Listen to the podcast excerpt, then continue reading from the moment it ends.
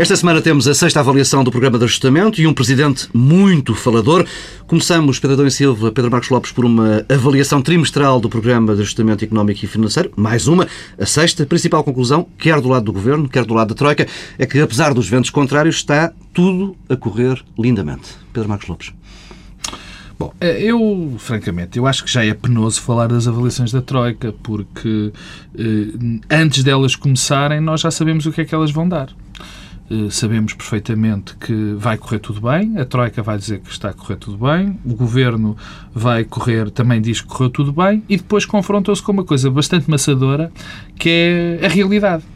E a realidade diz-nos exatamente o oposto ao que é a avaliação. Na prática temos aqui duas autoavaliações, não é? Não, não, há uma... Uh, há sobretudo uma autoavaliação. Neste momento, nós já o dissemos em relação, eu já o disse em relação à primeira, à segunda, à terceira já não, mas a partir da quarta, eh, que neste momento já estávamos em, em, em modo autojustificativo. Ou seja, a Troika estava muito interessada em que este programa desse resultado, eh, era ela que estava, no fundo, eh, em jogo também. Se este programa não desse resultado, toda a consistência deste tipo de programas ia abaixo e, portanto, são eles os principais interessados em que a coisa dê certo. Infelizmente não está a dar. Infelizmente não está a dar e cada vez pior. E agora entrou-se num, num processo que ainda é mais assustador que é o processo que nos diz que eh, nós até agora achávamos, e o Governo vendeu muito essa imagem, o Governo vendeu a imagem de que o custo o custar, caso vocês não se lembrem, mas eu recordo-vos, era em relação ao... Era, exatamente, eram os 4,5%. O, o Primeiro-Ministro disse eh, em várias ocasiões que o déficit era sagrado, era que aquilo tinha que ser cumprido custo o que custasse. Bom, o resultado é conhecido por nós. É conhecido? Não. Ainda não é conhecido. Isso era uma, coisa que eu gostava de falar, porque eh, ontem foi aprovado o segundo retificativo do, do, do Orçamento de 2012 e eu temo que não fiquemos por aqui. Não vamos ficar, com certeza porque é muito provável que o, orça, que o déficit não seja os 6%, nem os 6,2%, nem os 6,5%. Bom, o que dá a medida do erro. A medida do erro da avaliação. Isto tem duas componentes. Tem uma componente económica, óbvia, que é a das medidas não deram certo, e a que não deram certo, e a componente política. O que é que nos diz a componente política? Já que a económica é óbvio eh, eh, para toda a gente, foi o desemprego, foi, foi, é o problema da, da, das empresas em falência, é o problema da economia em completa debacle. O problema do, do discurso político é este. É baseou-se todo o discurso político nos 4,5%, e agora o que é que resta? Resta uma coisa absolutamente extraordinária que eu acho que a própria oposição não tem conseguido pôr a nu. Que é, agora já não é os 4,5 que conta, que conta, são as metas. Ora bem, o discurso, além de politicamente eh, errado, é é, é aldrabão. É um discurso basicamente. Não, o que interessa não são as metas, é o caminho. Não, o caminho. Não, as metas, as metas do, as metas uh, constantes, as metas das medidas, digamos ah, assim. Sim, não é as metas. Não é as metas. Essa já sabe que não, que não foram cumpridas. São as medidas. Isto é que é absolutamente chocante, quer dizer, porque as medidas por elas próprias não querem dizer nada. As medidas existem é para darem resultados. Empenho? Exatamente. Como é que se mede empenho? Não, exato. Quer dizer, não é só medir o empenho, é como é que se mede, como é que se diz, olha, esta medida, o Expresso, e deixa-me fazer esta nota que tem a ver com isto e com isto termino.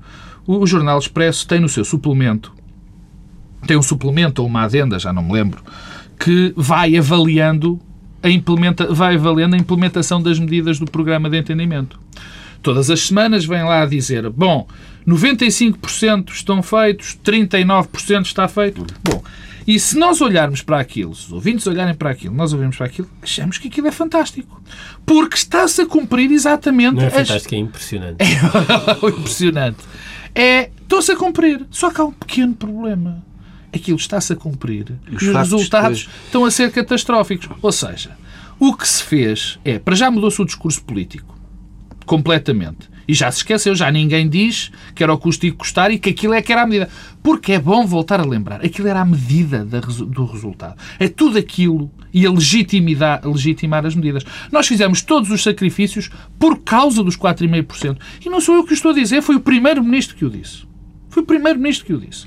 Agora, já não são, são as medidas. Para piorar, estas medidas, estas, estes, estes princípios reformadores, que são reformadores coisa nenhuma, estão a dar o resultado que estão a dar. E pior, para 2013, vai-se insistir ainda receita. mais na mesma receita, convencido que a coisa vai resultar. Pedro e Silva. É uma coisa que nós em Portugal nos habituámos a ouvir, uma expressão que foi utilizada muitas vezes, eh, que era a cultura do facilitismo. Eh, Ligada à, à avaliação e à educação. Eu eh, fico com a citar sensação que eh, a cultura do facilitismo não conhece limites. Ahm, e, eh, de facto, estamos perante um exercício de autoavaliação. Isto é o governo da Troika, eh, no sentido que é o governo eh, que não tem nenhuma reserva em relação ao programa da Troika. Eu não me espanta que há esta lógica de autoavaliação, isto tem a ver com o facilitismo, mas ainda assim o facilitismo não explica, não explica tudo.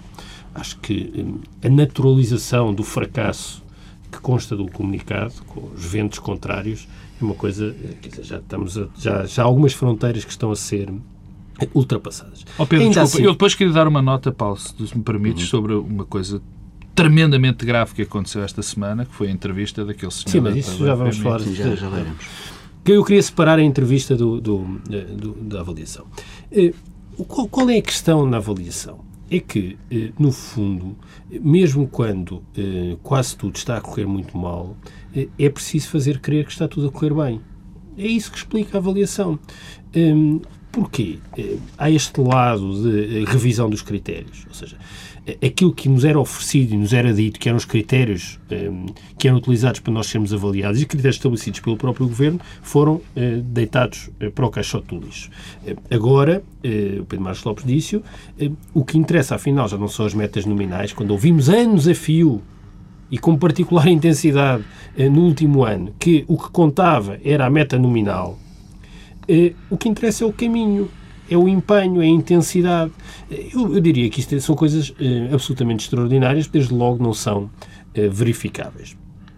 O que é que, qual, porquê que o revolucionário Porquê que o raciocínio, porquê que isto obedece a um raciocínio? Eu, a meu ver, isto é alguma, quer dizer, não é muito complexa a razão. É porque é, eh, a meu ver, claro, que desde o momento em que se tornou eh, visível que a Grécia estava a falhar totalmente, e, portanto, se a isto somarmos, eh, não a Troika, mas aqui só o FMI, eh, o histórico eh, de falhanços eh, com que o FMI se apresenta. O FMI é uma história de insucessos nas últimas décadas. Só fizeram disparate em todo o lado. E, portanto, fazem disparate, insistem no disparate, as, as- as mesmas soluções voltam a falhar eh, e é natural que precisem dizer que está a correr bem. E, no fundo, foi preciso criar um cordão sanitário em torno da Grécia. Porquê? Porque na Grécia, se nós pensarmos bem, eh, era aplicada uma explicação relativamente simples. A Grécia está a falhar porque tinha um governo que não se empenhava o suficiente, uma administração que não funciona e muita contestação social. Ora, isto é o caso grego. Mesmo programa com um governo sem reservas nenhumas e que quer aplicar isto custa o que custar. Um ministro das Finanças que é eh, um convicto eh, crente na solução. Uma burocracia e um Estado que é muito mais ágil, funciona muito melhor o Estado português, a burocracia e a administração portuguesa do que na Grécia. E um clima social mais tranquilo, em que, aliás, há um, um acordo entre os partidos e entre os parceiros sociais muito mais amplo. Ora, se estas condições, que eram aquelas que eram invocadas para explicar o falhanço da Grécia, não estão presentes, como explicar o falhanço de Portugal? Ora, isto levantava um problema, é que se calhar era a natureza do programa. Logo, logo, é preciso garantir que as coisas estão a correr bem, mesmo quando eh, é evidente eh, que não estão a correr, não estão a correr bem. E, eu, sinceramente, eh, acho que o texto, quer dizer, as coisas que o FMI, FMI diz, de, que estamos a fazer um grande esforço em inverter os, os, os desequilíbrios. Bem, eu sobre isso eh, diria, eh, em primeiro lugar, que acho que, eh, e então para trazer a entrevista, a entrevista eh, do eh, Selassie, portanto, que é o chefe de missão F, do FMI ao Dinheiro Vivo, é uma entrevista que deve ser lida neste contexto. Eu devo dizer que percebo o entusiasmo de alguém que é um técnico e que tem uma oportunidade na sua vida Palco de mediático. dar uma entrevista como se fosse eh, um membro do governo. Isso é de uma maldade. Não, é factos. É assim, eu percebo, pronto. eh, Certamente tinha ambições políticas, não foram concretizadas. De repente aparece num, num país onde, primeiro, são-lhes oferecidos espaços para fazer conferências de imprensa como se fossem eh, o governo. Depois, de repente, eh, podem dar entrevistas como se fossem eh, membros do governo. Há que A aproveitar. A honra lhe seja feita, já não pertence a essa fase Essa do fase, programa. pronto, mas Já- agora já teve, não a oportunidade, teve a oportunidade histórica. Depois, acho que há ali um lado quer dizer, de esquizofrenia institucional e dissonância cognitiva. Nós temos uma instituição que tem um diretor-geral, no caso uma diretora-geral, que diz eh, que faz intervenções eh, em que, em que indicia uma discordância genérica em relação ao tipo de programas de assistência eh, que estão a ser aplicados. depois do terreno- E depois temos uma espécie de ayatolas no terreno. Portanto, há aqui qualquer coisa que não corre bem também no FMI. Mas, ainda assim, o momento mais enternecedor eh, da entrevista é quando eh, o Sr. Selassie nos diz que o Ministro eh, das Finanças é impressionante. Impressionante. Eu concordo. Eu diria é impressionante, mas faltou acrescentar uma outra coisa que é perigoso também. É, aquilo que nós experimentámos em 2012, eu acho que é, o- quer dizer, o verbo é o verbo adequado, experimentar, porque é uma experiência científica, hum, com, por vontade do ministro Vitor Gaspar, que foi esta estratégia de front-loading, de trazer toda a austeridade à cabeça, teve esta consequência espantosa. 9 mil milhões de austeridade traduziram-se em nenhum ponto percentual de consolidação. E, portanto, eh, isto são resultados eh, impressionantes, não há dúvida. Agora, isto na biologia tem um nome, chama-se endogamia, eh, que é eh, quando eh, os indivíduos tentam escolher eh, outros indivíduos que são geneticamente semelhantes. Eh, Como nós sabemos da biologia, isso traduz, eh, produz maus Não, resultados. não estamos no momento científico da TSF, é mesmo, Geographic. é a repara uma hora coisa, de, porque, de eh, falarmos sobre Há uma política. coisa muito interessante. Quando a- a- o FMI, aqui há uns anos atrás, não muitos, três, quatro, na sequência da crise financeira, fez uma a- autoavaliação, uma das coisas que foi muito criticado foi o pensamento de grupo. Ou seja, a incapacidade de pensar fora eh, do, eh, do- da lógica que dominava os pressupostos em que assentava toda a análise que o FMI fazia sobre a crise. Ora, neste caso, é natural que para Selassie Vítor Gaspar seja impressionante, porque é um indivíduo geneticamente semelhante. Eh, Agora, eh, isso aliás também é outra coisa. O Financial Times publicou o ranking dos ministros Sim. das Finanças, onde Vítor Gaspar aparecia num muito honroso décimo lugar. Lá está, porque há aqui uma conformidade, uma espécie de consanguinidade com a norma dominante, e isto, como nós sabemos também da biologia, não é? Lá está. Estás nisto hoje. isto diminui as qualidades genéticas Sabes do população e logo, logo traduz em avaliações Pedro, positivas. eu Pedro Marcos Lopes. lamento ter-te chamar a atenção, mas é, é esse tipo de raciocínio, esse tipo de coisa, faz muito lembrar Vítor Gaspar, da- das coisas serem, terem sempre causa e efeito. Portanto, estou um bocadinho, enfim, triste contigo. Em relação à entrevista, eu queria dizer só aqui umas coisinhas extraordinariamente rápidas. A primeira é eh, esta minha surpresa absoluta e total de existirem eh, variadíssimos FMIs. Porque não é só Cristiano Lagarde, não é só este senhor. Blanchard. Exatamente, Olivier o Olivier Blanchard. Esta semana também veio. Quer dizer, há aqui uma loucura e era preciso alguém. Eu estou disposto a dar uma entrevista ao Financial Times ou ao Economist a recomendar que a gente tenha juízo, entendam-se, organizem-se, porque assim ninguém se entende.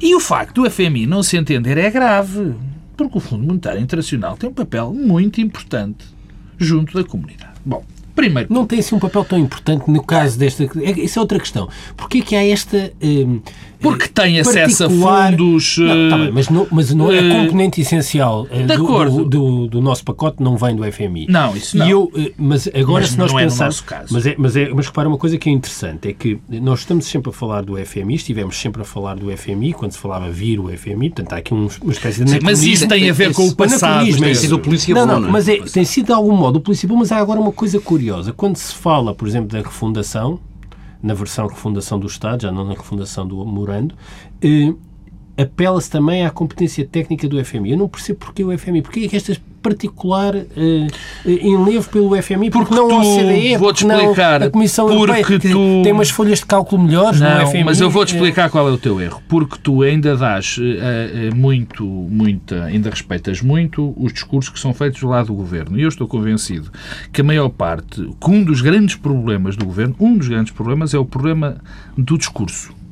E deixa-me só fazer um parênteses. O problema do discurso. Por exemplo, agora, uma coisa que, enfim, gostaria de dizer mais à frente, esta história da reforma do Estado, hum. e dos 4 mil milhões, e, e, da reforma das funções do Estado, eh, nota-se perfeitamente que há aqui um problema das duas uma. Ou não saber o que é reforma do Estado e confundir com reforma ou alteração das funções e tarefas do Estado, ou há uma enorme ignorância, sobre os aspectos, Já ou há disso, uma dificuldade, porque são coisas perfeitamente diferentes. É que, é que há uma coisa que eu agora estava aqui a olhar de novo para a entrevista do Selassie e, e não é só o Governo que diz, o próprio Selassie confirma que o Governo pediu a colaboração do FMI e do Banco Mundial para o tema da reforma do Estado. Eu pergunto porquê? Para nos compararmos com a Coreia Sim, do Sul isso, isso, e, isso era... e, com a Nigéria. Quer dizer, faz sentido. Então a OCDE serve para quê? A Comissão Europeia serve para Pedro, Porquê o FMI? O que, que competência específica tem o FMI mas, na reforma do Estado? Uh, Alguém conhece alguma? Não, não mas... É, é, por exemplo, a OCDE faz não, mais mas, sentido. Não, são os Pedro, países com os Pedro, quais mas, mas tem lógica. Dizer, tem lógica. introduzir quê? Países não, subsaarianos? Pedro, tem lógica e tem lógica exatamente naquilo que eu estava a dizer. É porque o problema é que se está a chamar reforma do Estado a uma coisa que não é reforma do Estado. O que nós estamos a chamar é este, 4, este corte de 4 mil milhões não passa de um corte de 4 mil milhões. E nisso o FMI sabe fazer. E isso o FMI sabe fazer. Portanto, não confundas eh, e não te sintas confundido por esse senhor, porque esse é que é o problema. É o que te estão a dizer que é uma reforma do Estado, não é reforma do Estado nenhuma. É o 4 mil milhões. Acabando com o senhor do FMI. Sim, Há duas coisas. duas co A primeira, já o disse, é, é, é, tem a ver com essa, enfim, mais do que esquizofrenia do, do FMI. Depois, acho absolutamente insultuoso um senhor que é um tecnocrata de uma instituição de quem nós somos credores, devedores, digo, vir dar entrevistas dizendo coisas como não gostava de ver mais aumentos de impostos. Não gostava. Mas o que é que ele tem de dizer não gostava? E este é um dos pequenos exemplos de, de comentários dele sobre a nossa política interna. Claro que os pode fazer à vontade dele, mas não é para um jornal. E aqui entra uma coisa. E porquê é que digo que não é para o jornal? O governo, e é que isto já Portanto, não é a primeira vez. Diz que é mais de ouvir do que de falar, em relação à relação com os parceiros e com é os partidos. a primeira vez, é a primeira vez, não é a primeira vez, desculpa, que um senhor do FMI, um senhor da Troika dá entrevistas e fala hum. em conferências de imprensa. Eu acho que era a altura do governo, de alguém pelo governo, quando numa das reuniões dizer, olha, os senhores estão aqui a ajudar, vocês são os tipos porreiros, mas façam-me um favor. Não tenham entrevistas.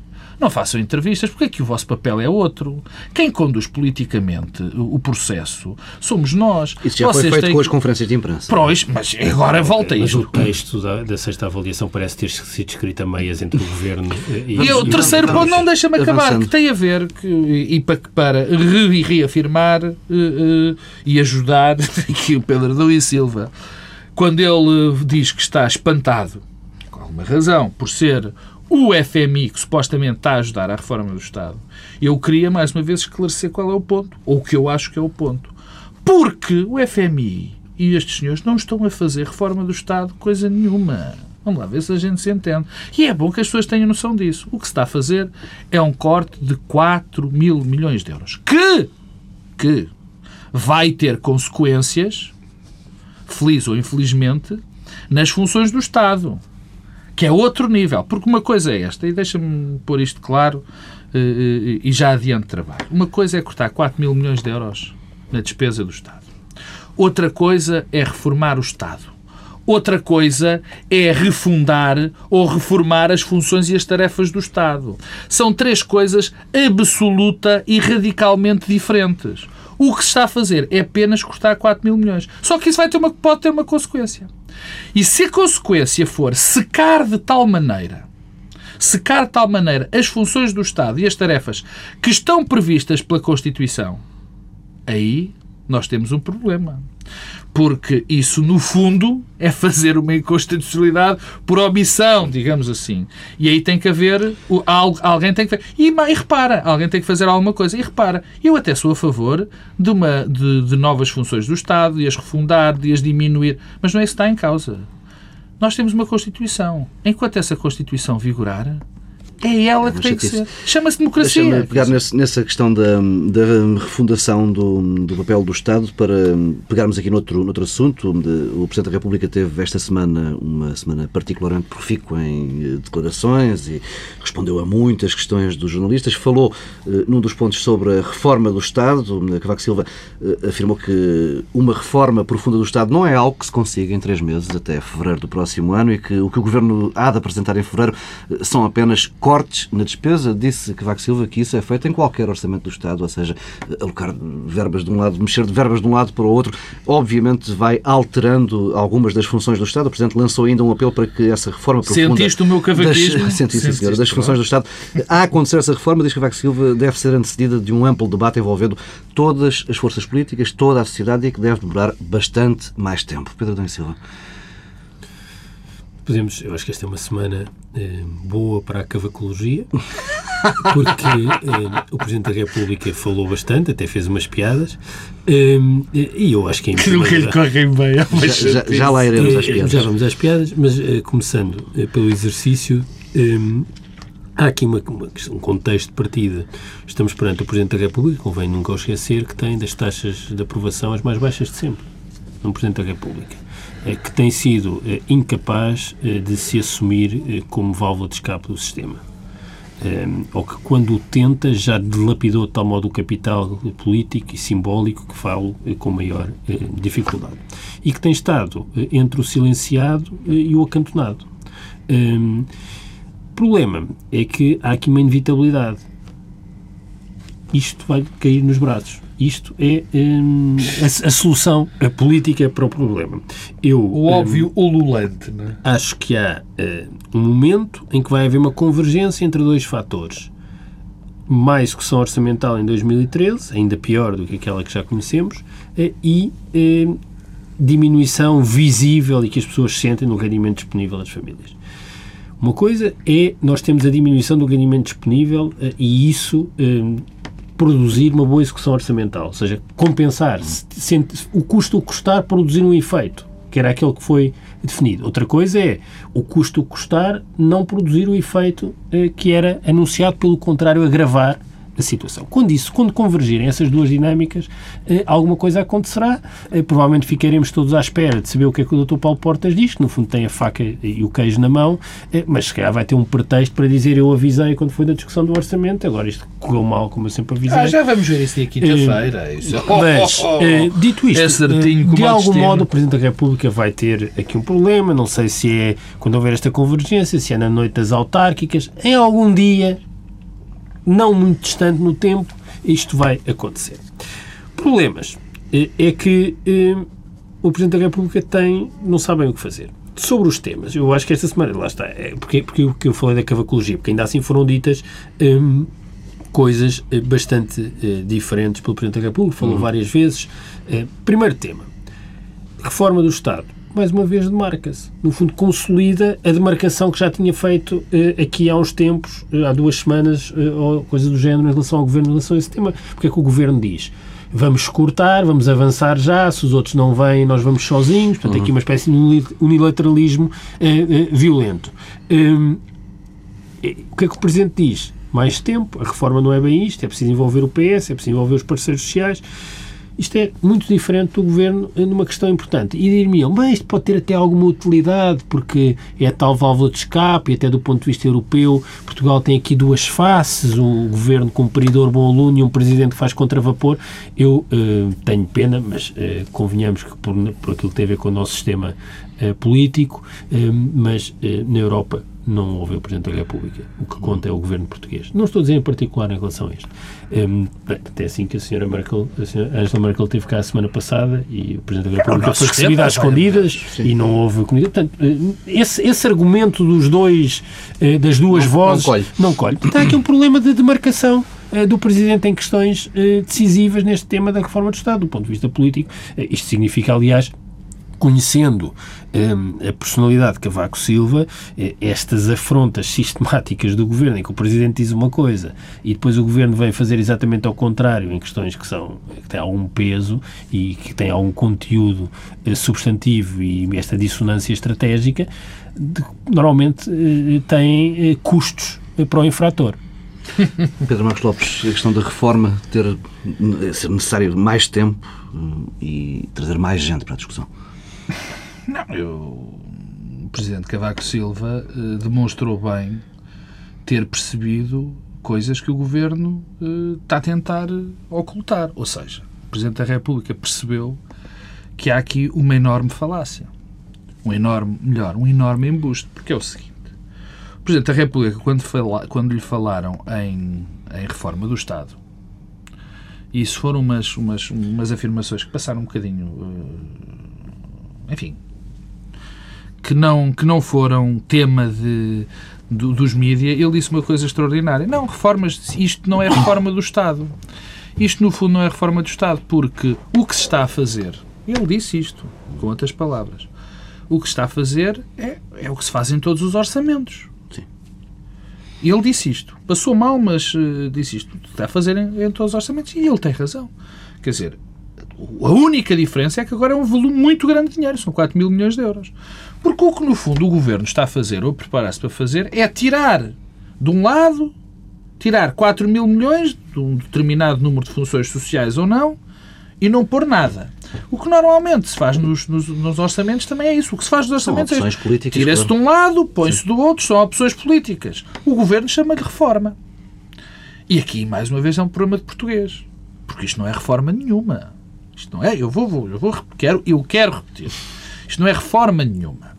Aliás, o porta-voz do governo para os assuntos complicados, chamado Marcos Mendes, quando anunciou esta reforma, ou entre aspas, ele mostrou-a e disse assim: olha, vai-se cortar no Ministério da Defesa 500 milhões, vai-se cortar aqui. Portanto, não é reforma. Uma reforma é outra coisa. Uma reforma é uma coisa pensada, uma coisa que se fala de métodos, que tem uma estratégia, que não. Quer dizer, que nós sabemos provavelmente que há funcionários a mais num sítio e há funcionários a menos num outro e, portanto, eh, tem que se repensar. Isto é uma reforma.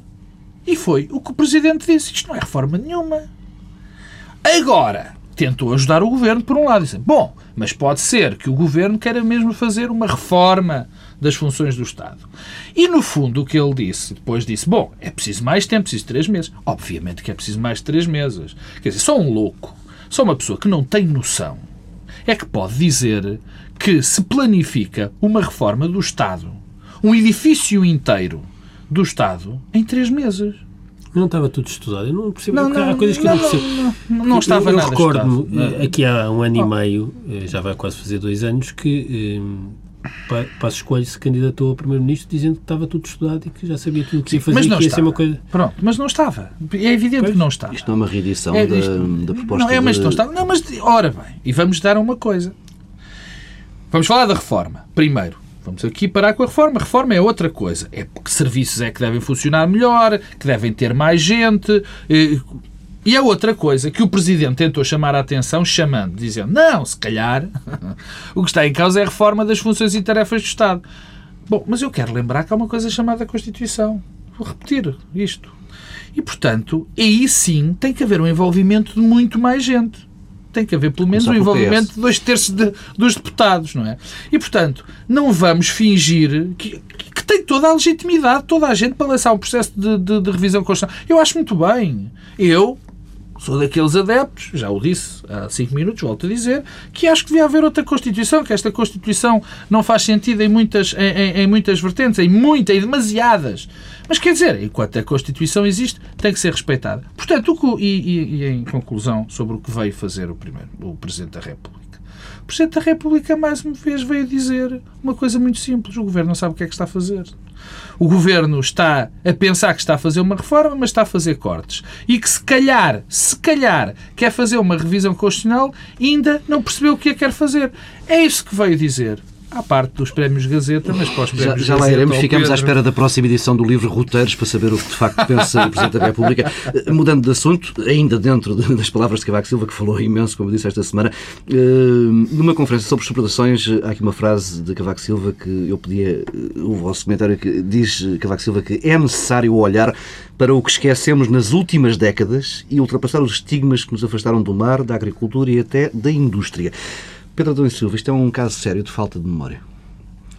É, quer dizer, é, mas eu também é, não valorizo excessivamente isso, porque é evidente que foi durante os governos de Cavaco Silva que maior foi a tendência para terceirizar a nossa economia. Sim, Portanto, a evolução, a evolução um, para, para os serviços do emprego, de tudo, foi eh, muito grande, mais intensa, eh, mas eh, acho que há um lado de boas razões e também há um alinhamento generalizado do país com essa tendência. Oh. Portanto, não convém também, quer dizer, não, há aqui um risco de algum anacronismo.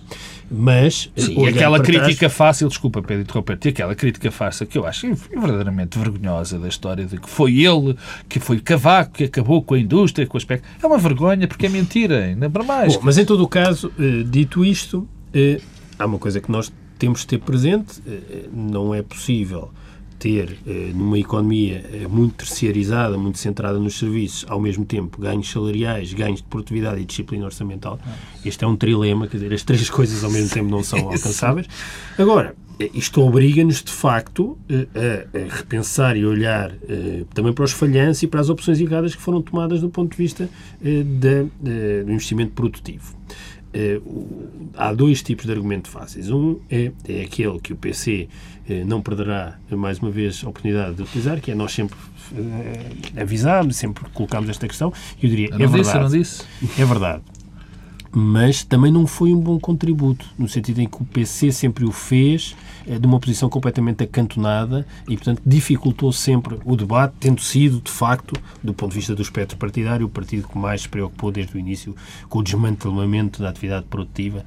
Mas não é, não é que colocasse a questão e com uma moldura anti-europeia. Agora, segunda questão, e isso tem a ver com a moldura anti-europeia. Eu acho que é importante nós termos sempre também presente que o problema que temos hoje tem, em importante medida, ou tem uma componente que resulta da uh, desindustrialização e da terceirização, mas o problema que nós vivemos hoje, nós, os espanhóis, os italianos, os gregos, os franceses e etc e tal, não é um problema de competitividade. Não é apenas, ou até diria, não é essencialmente um problema de competitividade. errados em moeda. É, é um problema uh, da arquitetura institucional do euro. Portanto, uh, não nos desconcentremos uh, excessivamente nessa matéria. Pedro Marcos Lopes. Bom, há, há primeiro, eu já o disse, enfim, repeti, vou repetir, que acho inqualificável aquilo que muitas vezes se faz quando se diz que Cavaco Silva foi o responsável pela, pela destruição da indústria, das pescas, da agricultura deste país, porque para já é mentira. Cavaco Silva, para já, no tempo, no tempo em que foi primeiro-ministro, eh, teve uma sorte fantástica de ter um país inteiro, inteiro, de acordo com as opções estratégicas que foram feitas. E dinheiro que foi pingando. Desde, desde o PS ao PSD, passando por todos os partidos, com exceção do Partido Comunista Português. Depois, havia, houve um conjunto de incentivos, não que resultaram da nossa adesão à comunidade, que resultaram nestas coisas. No fim, dizer, dando um exemplo muito simples, a um pescador era-lhe mais rentável abater a sua traineira do que ir para o mar pescar. E numa sociedade capitalista, as pessoas respondem a incentivos a lucro. É isto, era para dar um exemplo extraordinariamente simples. Dir-me-ão, ah, mas se calhar o incentivo é que estava errado. Pois, pois provavelmente estava. Agora, era esse o incentivo e era o incentivo generalizado e que toda a gente apoiava. Depois, há duas questões. O Pedro Adão e Silva já as disse e são fundamentais, quer dizer, o, as, o grande, a grande razão, as grandes razões da crise, primeiro são aquelas, esta primeira, que são os incentivos errados, depois, a questão, ainda dentro dos incentivos errados, da questão das taxas de juro que deram origem àquilo que deram, quer dizer, eh, eh, as indústrias era mais barato pedir emprestado do que fazer, dizer, em termos muito simples. É muito simples. E as indústrias que davam dinheiro eram mais as indústrias, são as indústrias de serviços e menos a questão da, da, da, da do indústria e indústria, da produção. Portanto, e o capitalismo é assim. As pessoas, os capitalistas fazem decisões, têm decisões racionais. É onde lhes dá mais dinheiro. A terceira, eh, entre outras, bem entendido, o Pedro já disse, que tem a ver com a arquitetura institucional do euro. Que, aliás, estão intricada, intrincadas nestas decisões. E depois, que também há que lembrar, eu também eh, ouço muitas vezes a crítica da, da, da, política do botão, que foi feito. Oi, Cavaco Silva era homem da política do botão. A memória é curta, de facto. O porque país, o país mudou muito. A memória é muito curta porque, enquanto o primeiro, o, presidente, o Presidente da República, nessa altura, Primeiro-Ministro na altura, eh, eh, estava em, em, funções, não havia uma autoestrada de Lisboa até ao Porto. Quer dizer, é bom que as pessoas lembrem. Nem a autoestrada do Porto para Braga, completa. Portanto, é bom que, que, que, que haja essa noção. E depois, a terceira é muito importante, mal ou bem, com todos os erros cometidos, eu acho que Cavaco Silva cometeu muitos erros também, a, a grande época de desenvolvimento económico e de crescimento foi a época de Cavaco Silva. E quanto a isso... Não sabemos se foi responsabilidade de Cavaco Silva. Posso dizer alguma coisa sobre os prémios Era isso que eu ia sugerir-vos. É o teu espaço. o teu espaço. com essa cerimónia de entrega dos prémios Gazeta. Eu não noite, vou falar dos prémios Gazeta. Uma noite mais descontraída em que o Presidente esteve ali alguns minutos a brincar com o silêncio dele nas últimas semanas. Pois, eu não sei se as pessoas assistiram, tiveram a oportunidade de ver essa intervenção do Presidente da República. Que Cavaco Silva não é alguém eh, que seja muito conhecido pelo sentido do humor e nós não nos devemos forçar eh, a nós próprios a sermos aquilo que não somos e normalmente dá mau resultado quando queremos ser aquilo que não somos. Eh, mas, ehm, dito isto, eh, eu, eh, tendo eh, ouvido o Presidente da República a falar num contexto que tinha a ver com a entrega de um conjunto de prémios de jornalismo, achei que talvez tivesse sido boa oportunidade para, na altura em que estamos e no atual contexto em que vivem os mídias portugueses e a comunicação social em Portugal, dizer qualquer coisa sobre o estrangulamento financeiro dos mídias, sobre as consequências que isso tem para o pluralismo, para o exercício de um poder que de facto está diminuído pelas dificuldades que enfrentam os proprietários dos mídias, mas o conjunto das redações, a dificuldade de trabalho dos jornalistas, eh, e isso tem consequências políticas. E quando esta crise se diz é que não é apenas uma crise económica e financeira, se vai traduzir numa crise política com consequências para os regimes e para as democracias, o que se está a passar na comunicação social em Portugal é muito sério eh, e o Presidente da República teve uma oportunidade para dizer qualquer coisa sobre o assunto e não o disse, optou por fazer um conjunto de piadas e de graças e claramente Cavaco Silva não é alguém não jeito. com jeito para o humor. Pedro Marcos Lopes. É a música do Sérgio Godinho, que se as pessoas não o conhecem devem ouvir, que tem uma parte do refrão que alguém diz quem não é. pode alguém ser quem não é. E com isto me fico. Fica por aqui esta edição do Bloco Central. Regressamos na próxima semana com um convidado especial, o antigo Comissário Europeu António Vitorino.